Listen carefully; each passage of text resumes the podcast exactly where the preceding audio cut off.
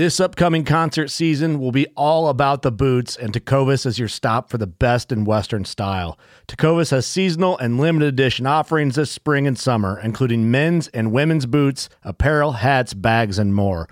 All Tecovas boots are made by hand in a time honored tradition with timeless styles that are always on trend. And Tecovas has first wear comfort with little to no break in period. It's hard to find this level of comfort paired with this level of style. Stop by your local Tecovas store, have a complimentary drink or two, that's WCB style, and shop new styles. The smell of fresh leather and friendly staff are at your service. Many stores even have leather custom branding to make your boots truly personalized. And with regular live music and events, there's no in store experience like it. If you can't make it into a store, just visit tecovas.com. That's T E C O V A S.com. They offer free shipping on all boots, as well as free returns and exchanges, and ship right to your door. Go to tecovas.com and find your new favorite pair of boots today. Fishing like a local isn't just about catching fish. It's about connecting with the environment and the people who call it home. It's about hearing the stories and traditions that have been passed down for generations and sharing unforgettable moments with the people you meet along the way. Fishing like a local is having an experience that stays with you forever. And with FishingBooker, you can experience it too, no matter where you are. Discover your next adventure on FishingBooker. On today's episode, we're going to talk about the five strategies that helped me take my buck during the peak rut this season.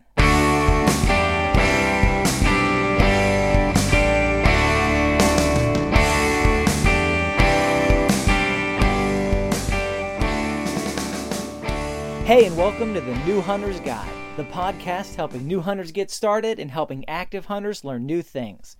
I'm your host, George Kanitas, and today I just I want to share with you guys the story, but also the strategies that enabled to take enabled me to take my rut buck this year during the peak rut. Now, first of all, I'm going to give you some of the strategies, and then I'm going to give you some of the story. So, number one on the strategies location, location, location. Um, the spot that I found um, is on, uh, I think it's 12 and a half acres that I've got permission to hunt on. One of my friends, it's uh, the, the top of a hill where it's flat, sort of in his backyard area. Uh, his yard goes up on a steep hill, and then there's a flat on top. And I've scouted this place before, never had much luck until this previous year. I learned some more things about what to look for in a location. And I've done episodes on these in the past. But what I figured was the area that I'd found was a travel corridor. It was a, a, flat top on a hill in between multiple properties. There was nothing up there, nobody up there.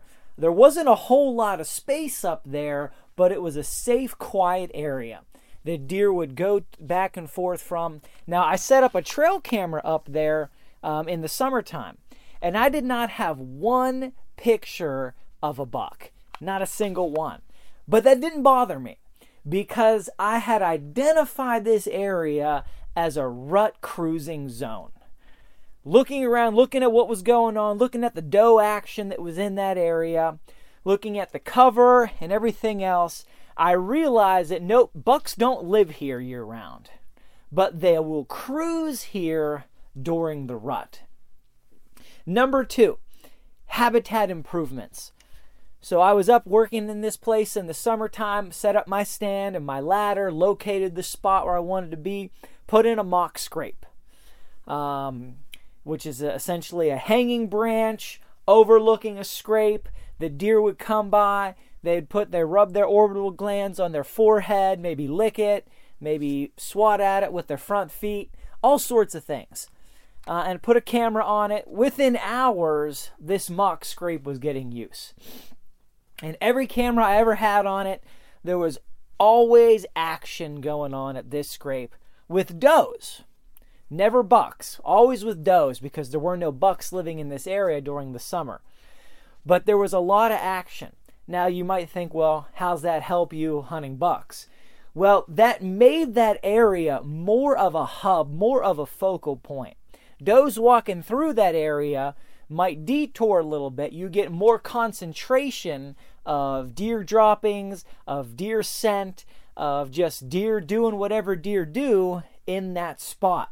And when there's concentration of buck act or of doe activity and doe movement and doe scent, you're going to have bucks in that area come the rut.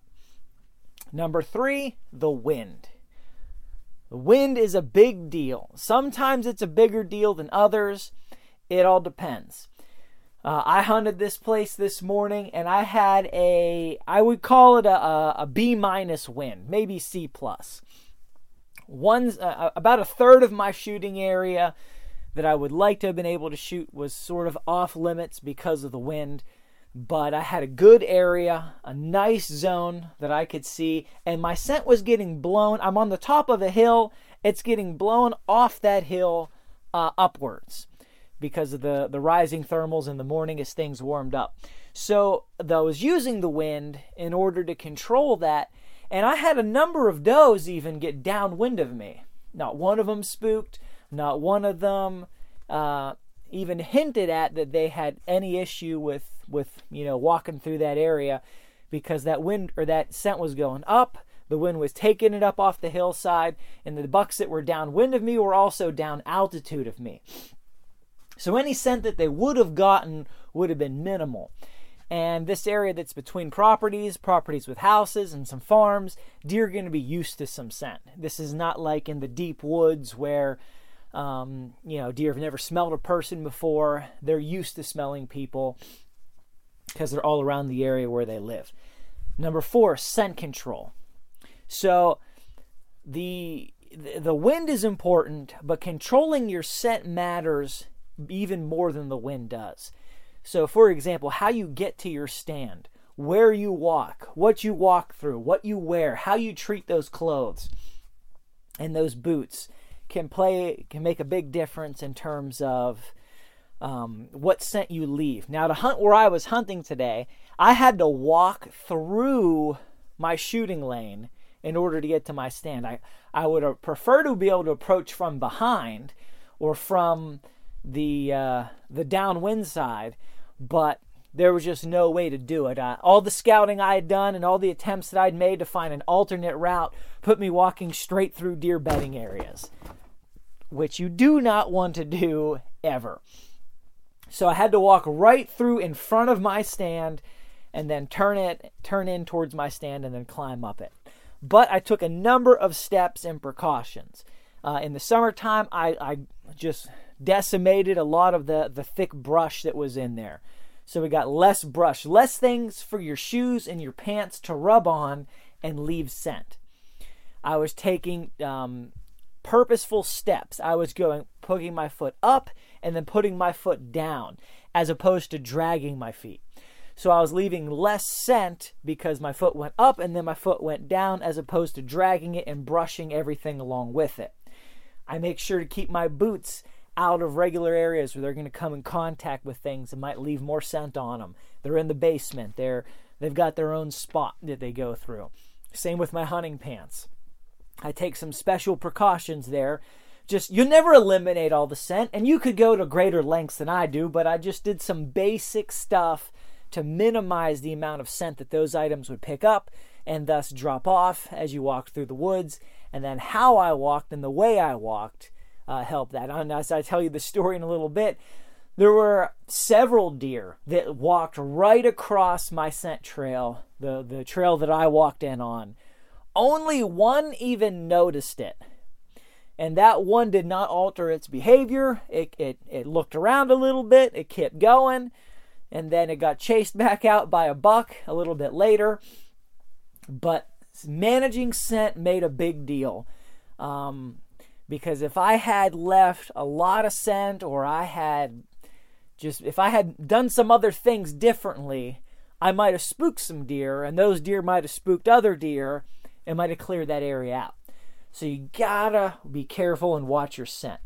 Number three, being still and then knowing when to move. So I did really good today on being still. Um, excellent. Uh, one of my best days for it, I think. Now, part of that has to do with the fact that I was relatively comfortable today. so I didn't need to fidget maybe as much as I might normally. The reason I was so comfortable is because I was wearing so many layers because of how cold it was. Um, it was it was great in one way, and I was still cold nonetheless. It was 20, 25 degrees this morning, but I was able to sit still. And my Fitbit actually measured me taking a two and a half hour nap because of how still I was. Although with my heart rate, um, based on all the action that I was seeing, I don't know how it could have come to that conclusion. But nonetheless, knowing when to be still, knowing when to move makes all the difference. I had multiple opportunities to maybe lift up my crossbow, put my scope on a deer, but I knew if I did, there could be repercussions. So let me tie all this together for you. I got to the spot um, half hour before legal shooting hours began. So I got there, I got situated, and then I sat for about a half hour in what I just call resting position. Um, you know, crossbow is on safety, my hand is not on the trigger or on the hand grip. I'm just sitting there in the most comfortable resting position that I can, making sure I'm not using any of the muscles that I would use for what I call the ready position uh, or resting ready position. So, half hour goes by, check my watch. It is legal shooting hours. So, I put the crossbow on fire. I assume what I call the ready waiting position. So, I've got the stock in my shoulder, I've got my hand on the grip, not on the trigger, but on the grip, and I've got my other hand uh, under the, the front grip, pointed down, resting on my knee. So if anything were to happen, it's just shooting straight into the ground. But at the same time, all I've got to do to make a shot is just lift it, to, just lift it up. It's already in my shoulder. I just need to lift it. And I sat there half hour, maybe an hour before anything. And it was a very dry day, a lot of crunchy leaves. I made a lot of noise coming in. Um, even as quiet and, and, and soft and as deliberate as I was being. I even spooked a deer walking in within 20 feet of me, and it ran and took off and probably ran 50, 100 yards while it was still dark. Thankfully, if you spook a deer while it's still dark, they don't tend to get as jittered or, or just take off for a half a mile like they would during the day. So part of me wondered, hmm, should I just turn around and leave? I've already spooked a deer, but I thought, well, I'm committed. I don't have a better place to go today. I don't have a better spot picked out for this wind. So I'm all in. So I've, I've made it to my spot. About an hour in, I I saw, I didn't even hear, I saw tails. Just two tails in the distance. Turned out to be two doe coming um, towards me, but at an angle. So the closest they got was probably 50 yards, maybe 60 yards. Uh, one I think was a fawn, the other was a mother, but it was a, probably a year and a halfling. And even the big one was just, I would say it's just big enough to shoot. I didn't want to take a small deer today. Uh, I already got one doe. I've got meat in the freezer. I didn't need to take. Um, I didn't, I didn't feel like I wanted to take something small, just wouldn't be worth the time or the money to get it processed. So I wanted to take either a large doe or a buck. That was what I was looking for. The bigger doe was just big enough, given the right opportunity, I would have pulled the trigger on it. But they just they just hovered about 60 yards away. And I mean hovered, I mean like an hour and a half. They sat down just in the middle of the of the leaves they licked each other. They just sort of walked around. They puttered. Uh, but they never got closer than about 60 yards. And the crossbow I have will not will not shoot with any certainty that far. Uh, I have practiced the 50 yards, and I wouldn't want to take a shot at 50 yards unless I had a rest. The bow could do it, but unless I had a rest, there's just just too much margin. There's too many variables and they were, you know, definitively outside of range, and I didn't have a rest either. So I just sat there watching them and watching them and watching them, wondering, okay, then just just turn a little bit, just come this way. Um, even actually before they come, I let out a couple of grunts, which I don't normally do, but during the peak rut, that's something that may or may not bring something in if it's close. Uh, so I let a couple grunts out, no action there, and then eventually those two doe came in. Um, while I'm watching them, I hear a little rustling. They're off to my right. I hear a little rustling off to my left. And I'm like, okay, what is this? So I look over, trying to turn my head as slow as I can, because these two does that are hanging out and puttering, every now and then they look in my direction. So the last thing I want to do is spook them, which is going to spook whatever else is around. So I slowly turn my head to the left, and I see um, had to have been a doe fawn, just just walking up, little thing, didn't have its spots, but I just too small to shoot, wouldn't do it, wouldn't do it even if it was the only deer I'd seen all year probably. Uh, I have to be pretty desperate because just not enough meat on it to make it worth the effort or the investment. On Mondays, head offshore with Captain Scott Walker and Steve Roger for breathtaking deep sea adventures. Coming to me, coming to me, coming to me. Double. He's jumping, he's jumping, he's jumping. Oh! Oh! Look at that belly. Don't miss Mondays with Into the Blue. Brought to you by Academy Sports and Outdoors from 7 to 10 p.m. Eastern Tell a few fish stories along the way. on Waypoint TV, the destination for outdoor entertainment. Brave anglers search for the one they call king, but who will take his throne? Tune in to Waypoint TV's Battle for Silver, Saturday, May 18th from 12 to 6 p.m. Eastern, presented by Abyss Battery. Waypoint TV. So I saw this little doe fawn comes up from from the left from beside me. It's about 20 yards. It eventually goes past me and then comes to my scent trail. And this was the one deer that noticed it. And she put her head down on the on the ground, smelled it, and even gave a soft um not, I don't know, put a soft stomp with one of her feet. She just sort of stomped her foot, looked around, and then just decided, eh, whatever, and kept going. And I was like, oh, I thought I was to be busted there. So that deer goes off, and I'm watching it. It's at about 50 yards. And I'm thinking, okay, is there another one behind it? Is there another one coming? What's going on? So this deer just sort of hangs out in the brush about 50 yards to my left. I got these other two does about 60 yards to my right. And I'm thinking, okay, you guys need to move along, make some room here. Um, you know, I don't like being surrounded like that by deer because it's too easy to for one of them to get spooked. They catch a whiff. The two does on my right were getting real close to being downwind on the non-safe side. The other doe over there, it's like, you know, if you move, if you make a move, if you try to do something, you could get busted. They spook, everybody spooks, everybody's gone. So I'm just watching this, trying to be absolutely still while my Fitbit is registering that I'm asleep with my heart racing.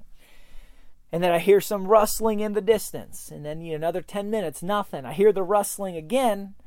And then I see this buck. And this buck comes through.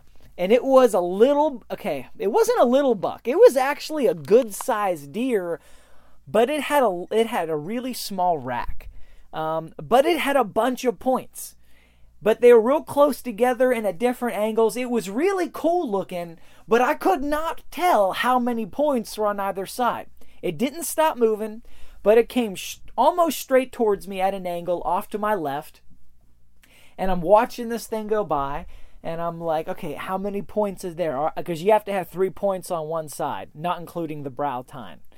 And it got within 20 yards of me, and I still could not figure out how many points that it had. It was just walking slowly.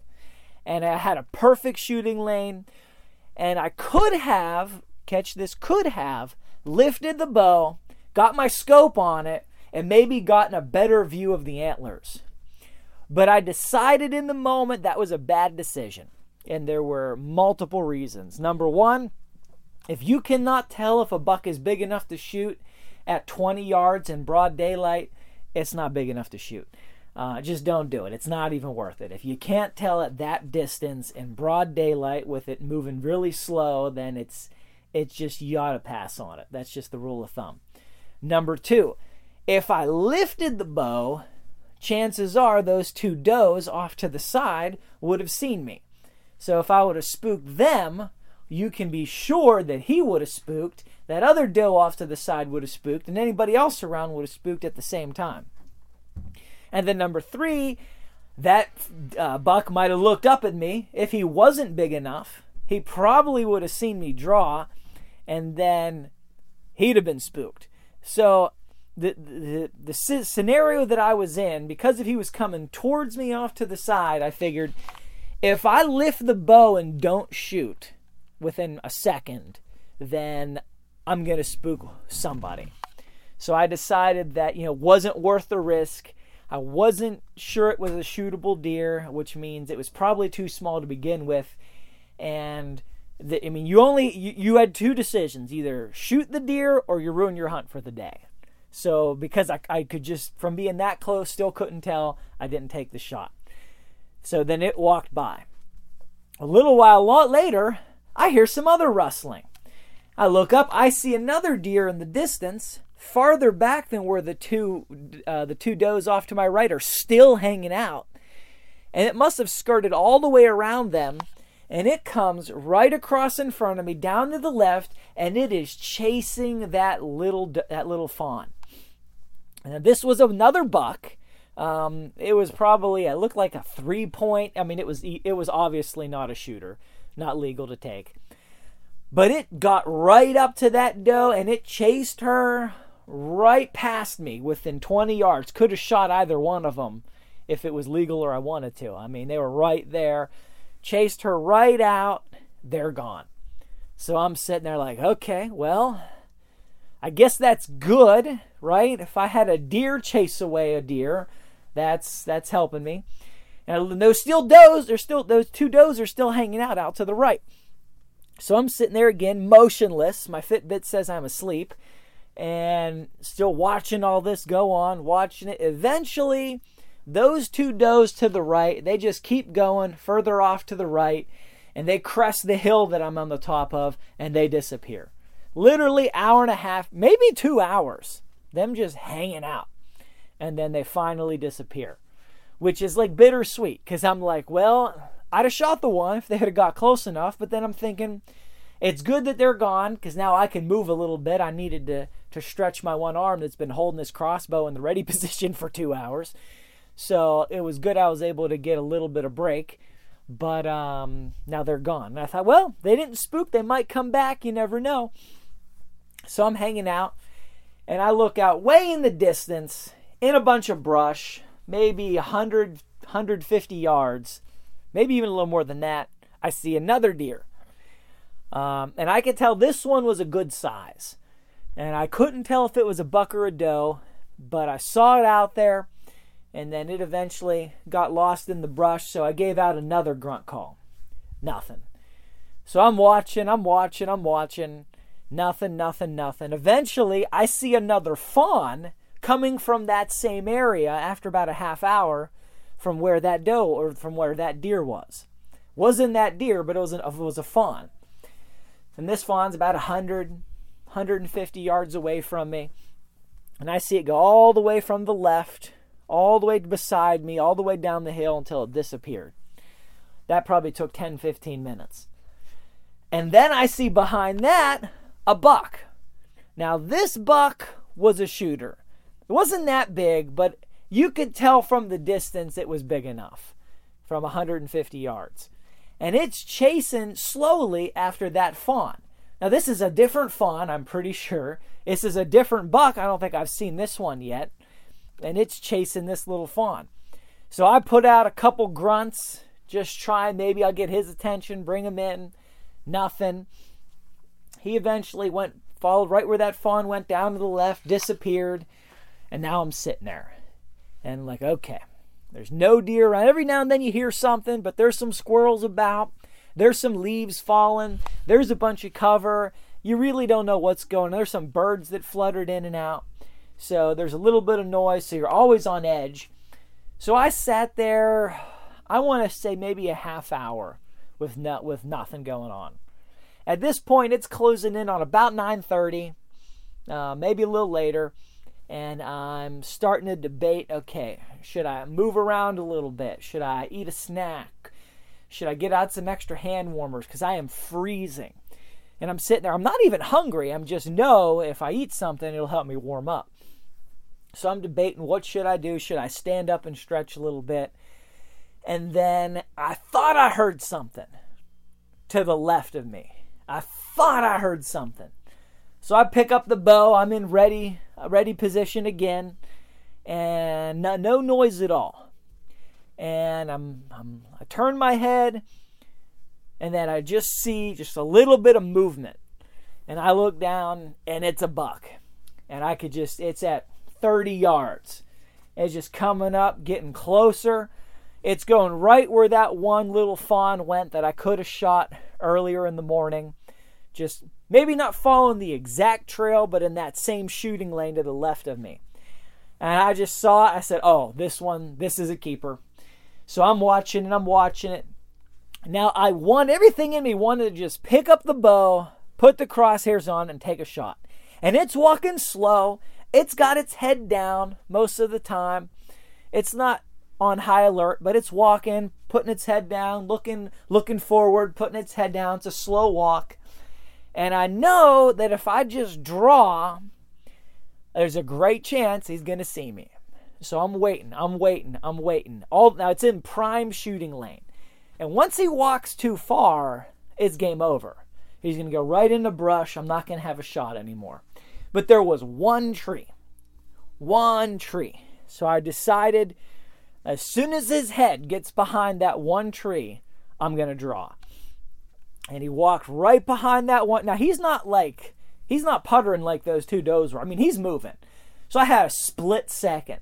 So his head goes behind that tree. I draw up.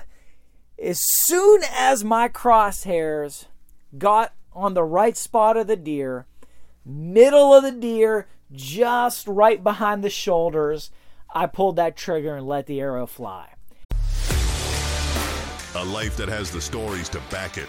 A life to be proud of. It's a Winchester life. Yeah, baby. 6-8 Western. Oh, mule deer, baby, right there. Tune in every Tuesday at 7 p.m. Eastern on Waypoint TV. I mean, I did not wait. I did not give him a chance to look at me.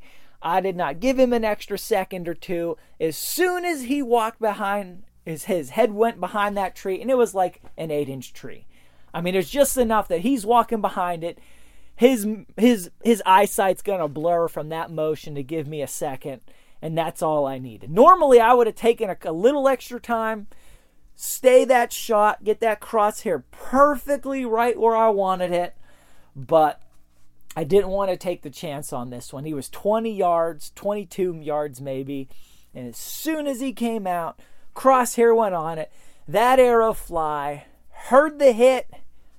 He reared up, feet shuffled. Arrow went right through him. And then he started he started this uh, I don't want to call it a sprint. It was more like it, it, it was a, a reckless sort of run. He ran straight out. He turned to the right. He, he curved around some cover, and then I watched him go down probably total of 50 yards, 60 yards of running maybe. And I watched him just tumble down and and he made a couple attempts to, to get back up, but just it was over. And um, uh, was it a rage hypodermic expandable broadhead? Went right through him. Uh, I'm sitting there shaking. You know, you, it's amazing how you can go from complete calm to just adrenaline rush in literally three seconds. And I'm sitting there like, okay, what do I do? And I'm so cold, like it's hard to stand up, you know, like you're stiff. And I'm like, okay, what am I to do? What am I to do first? What's the what do I what do I need to do here? So first thing I'm to do is I'm to I'm to get this bow and this backpack and, and let that down. So I let my bow and my backpack down on my rope. And as soon as the bow and the backpack hit the ground, I realize I still have the quiver up here with me. I'm like, ah, what am I to do with this? So actually, I, I, I, I pulled out one of the arrows, looped it, the quiver over top of the uh, the rope, pulled the drag rope at, at, at an angle, and then literally my quiver slid down the rope, sort of like a zip line, and then bumped against my bag on the ground. So that worked out. I climbed down, still shaking. When I get down, I see there was another buck behind the buck that I shot. And he's just watching me. He's probably 30 yards away, just watching me. Not even 30. Could have shot that one too. It was about the same size as the buck that I shot. Um, I think the one I shot was a little bigger in terms of the antlers, but his buddy, might have been his brother, I don't know, just watching me like, what are you going to do now? And I'm on the ground, I'm looking at him. I'm like, do I pull out my phone? I pull my phone out. I'm going to call my dad so he can come with the truck and help me get this thing out of here because I'm there with a, you know, with a little car. And this buck's just watching me. Eventually, he sort of puttered out and, and walked off over the hill behind him. So I go out. I'm like, all right, well, first things first. I watch the deer go down. I know where the deer is. I want to give the deer a little bit of time because, you know, you just read enough news articles where Hunter walks up to a deer who he thought was dead. The deer gets up and gores him with his antlers. You know, you just read too many of those. So I'm like, all right, got to give a little bit of time. So, first things first, let's go see if we can find the arrow. So I go right over to, to where I shot him. He had his feet shuffled. He made a bunch of mess in the leaves. I was able to see the exact location where it was at. Uh, the arrow went straight through him, double lungs, stuck right into a fallen tree branch. I mean, it was just sticking there, you know, in the air. And I'm like, oh man. So I looked at it real close. I mean, it's just is the perfect shot. You could tell looking at the arrow. And, um, you know, eventually I, I pulled the arrow out of the branch, looked at it. The broadhead, I think, was still in good enough shape to reuse. Um, and for what they cost, it ought to be. You know what I'm saying? But um, got the arrow. I pulled out, got my rangefinder. That's how I knew exactly what the distance was. So I did rangefinder to the base of the tree and the top of the tree, just so I knew what that was at. So then I went and made a few phone calls. Eventually got a hold of my dad, and uh, he started on his journey out there. And I went over and got some pictures of the deer. Um, and you can those will be posted in the show notes of this episode, newhuntersguide.com. Uh, you'll be able to see the pictures of the deer. So it was about, and um, depending on how you count it, right? So there were eight points. So it was technically an eight point. Uh, the brow tines that are technically points were quite small. So depending on what jurisdiction you live in and how they're going to categorize or count a point, it might have been a six point, might have been an eight point. Hard to say. But I was ecstatic. Uh, it wasn't the monster that I was looking for that I had on my camera that I had been been tracking since August, but I'd put a bunch of sits out in multiple locations, never found him. This guy walked by, and I was hungry, so uh, really excited about it, really happy about it. Took some pictures, tagged it, went to drag this thing, and I was like, "Oh my goodness!" This was the heaviest deer I have ever tried to drag. And I just needed to move it a little bit of distance to the spot that I'd picked out to field dress it. And uh, it was like I was dragging an elephant. I mean, it took everything in me to move it a couple of yards before I field dressed it. So excited about it, got everything taken care of, got that out of there. But these five strategies all came together to make it possible right? Had the right location.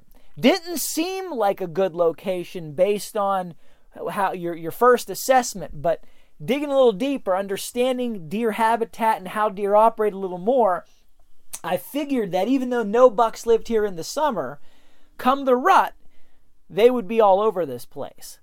And that's exactly what happened. I saw, now there's a chance some of the bucks that I saw could have been the same one moving around, but I had you know, one, two, three, four, five, five buck sightings. Now, they weren't all shootable, but there were five bucks there that I saw. And, um, you know, that's exactly the kind of situation. Actually, I saw more bucks than does that day. And, um, you know, it was exactly what you wanted it to be. But I was just able to read the habitat. I made a couple habitat improvements, which I think uh, focused and concentrated the doe movement on certain areas that were close to my tree stand, which just improved the odds of bucks getting into those same areas. Because where you have scent, where you have doe activity, where you have does doing what they do, then that's just going to attract bucks. I read the wind. I had a good setup. I had a good situation. I was able to, to pick the right stand for that day, which was much better than the other stands that I had for that particular wind. And I was able to set up in that stand to, to look towards the strong side where I was downwind of. So that worked out. Scent control. I'm convinced that just the, the simple precautions and approach that I made coming in there made the difference between spooking several deer that crossed my scent trail. And uh, I think there was one, two, three crossings of that scent trail didn't spook anybody. Actually, no, there's probably five. Um, but didn't spook anybody. That worked out. And uh, I also took, I, I didn't mention this earlier, but I took a number of precautions in terms of how I was dressed, the way that I layered, uh, even the way that I breathed. Um, you know, people will debate this, but my opinion is when you breathe out of your nose, you're breathing out a little less scent than when you breathe out of your mouth. Because uh, I'll be honest, if I can taste my bad breath in my own mouth, then I know that that is going to have more odor than what's coming out of my nose. So just worked even on the breathing to minimize that scent, to, to minimize spooking anything downwind. And then uh, was very cautious about be- about being still and when to move and when not to move. And I'm convinced also that made the difference. That knowing not to move at certain times um, saved my hunt from being blown up on multiple occasions with those two does, with um, those other deer that walked within 20 yards, and then finally on the buck that I shot. Knowing when to move and when not to move made all the difference. Because one wrong move you know, there's a little bit of movement you can get away with. You can turn your head a little bit. You can do some things. But if you're gonna lift up a, a lift up a, a weapon and, and get the scope on them, you're gonna make a lot more movement, and there's a good chance that you could be seen, especially when you got three deer looking straight at you from different angles. So that's a big deal. That makes a difference. So all these things came together. So I hope this was helpful for you guys. Uh, I hope you got something out of this. Um, I hope this was more than just me sharing the story of a successful hunt, but I hope you could see how these tips and these strategies, things that I've been talking about for the last couple months on this podcast, and I have a few more to go um, through the end of the year as we talk more about deer hunting. But I hope that's helpful. Hope that gives you guys some input and some tips, and I hope that enables you to get out there and be successful and take a buck or take a doe or whatever you're after uh, so till next time, make sure you head to the newhuntersguide.com, see the show notes, see the pictures. Uh, but God bless you guys and go get them in the woods.